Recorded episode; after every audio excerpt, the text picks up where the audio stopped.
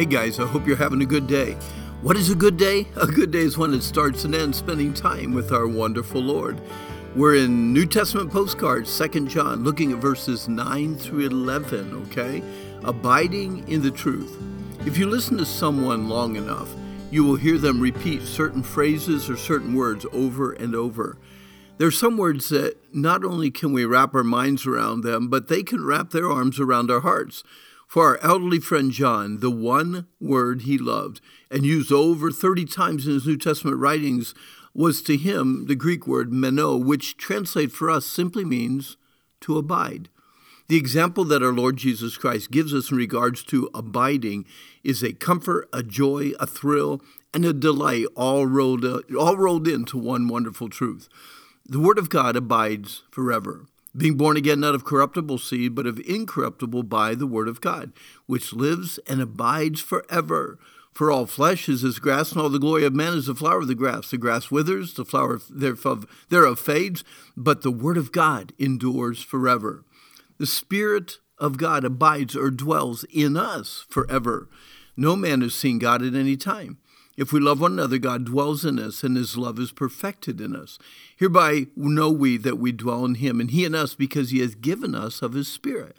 And we have seen and do testify that the Father sent the Son to be the Savior of the world. Whosoever therefore shall confess that Jesus is the Son of God, God dwells in him, and he in God.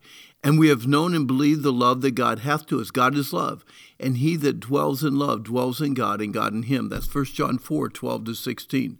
The word abide has the meaning of remaining, steadfast, persevering, staying in one place, standing against opposition, and patiently enduring all pressure to leave or to move on. Those who abide feel at home where they are and have no plans to wander away. The same word is used to refer to the immutability of God's character. Oh, that our love for God would be as secure, steadfast, and enduring as His love for us.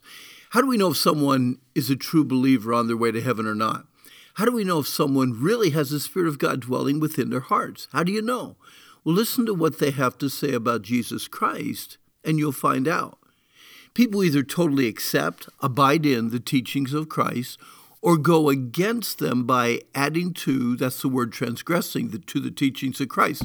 Under the guise of relativism, we cannot straddle a fence or accept both positions. Uh, Spiros Zodhiates states it so well, quote, it was not simply a teaching of Jesus the man, but it was of Christ, the pre existent Son of God, who took the form of a man. One must either accept or deny Christ the way he is, the way he came, the way he lived, the way he died, the way he rose from the dead, the way he ascended into heaven, and the way he is coming back. It cannot be both ways. Only he who was from the beginning could indwell the human heart. This is from his commentary on, on the Epistle of John. Okay, there are some who want God, but not Jesus Christ. There are those who feel secure in their humanistic approach to God or a God through religion or meditation, worshipful feelings or morality, but not wanting anything to do with Jesus Christ. They do not realize that you cannot have one without the other. Either they have both the Father and the Son, or they have none. John gives the practical side of truth as he warns his loving church to be discerning in its love. Never sacrifice truth in order to love. John is referring to false teachers, not false believers. We are to separate from the false teaching. We should give the truth to those individuals who have been falsely taught so they can reject the falsehood too. This is one area in which we need to learn to discern. Christian unity and biblical tolerance cannot be misunderstood or misapplied when dealing with false teachers. For instance, Jews, Christians, and Muslims all believe that there's only one God, but that does not mean they believe in the same God. Jews and Muslims deny both the deity of Christ and his incarnation. Could you imagine how a professing Jew or Muslim could negatively impact a young believer if they're invited to speak in your church or your Bible study? For those who refuse to believe that Jesus Christ is the Son of God who came to earth in the flesh to die for the sin of mankind, be nice, but but not too nice. Don't act like you would be honored and glad to have a false teacher speak at your home Bible study, uh, no matter how popular they are. Your credence may encourage some non thinkers to accept their false message or heresy. A few years ago, I picked up two hitchhikers on the, wind, on the winding mountain North Carolina road. By the way, I don't normally recommend this, but one was a Christian, the other was a Jew who verbalized that he did not believe in the incarnation of Jesus Christ.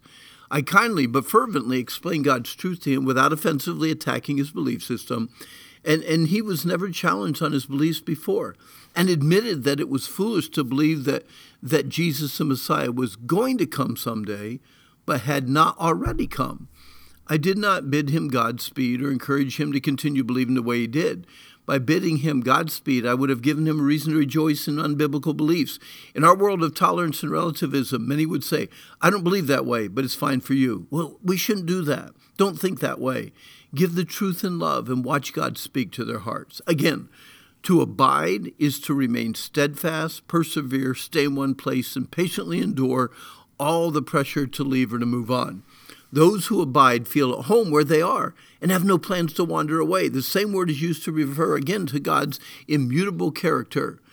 Oh, that our love for God would be as secure, steadfast, and enduring as His love for us. Lord, thank you for sending someone into my life to give me the truth. It's my joy to serve you, my Lord and my Savior. Help me to help others know your truth. Hey guys, our time's up for today. Uh, but today is the day the Lord made. Let's rejoice. Let's rejoice in the truth, okay? And be glad in it. You have a very, very good day.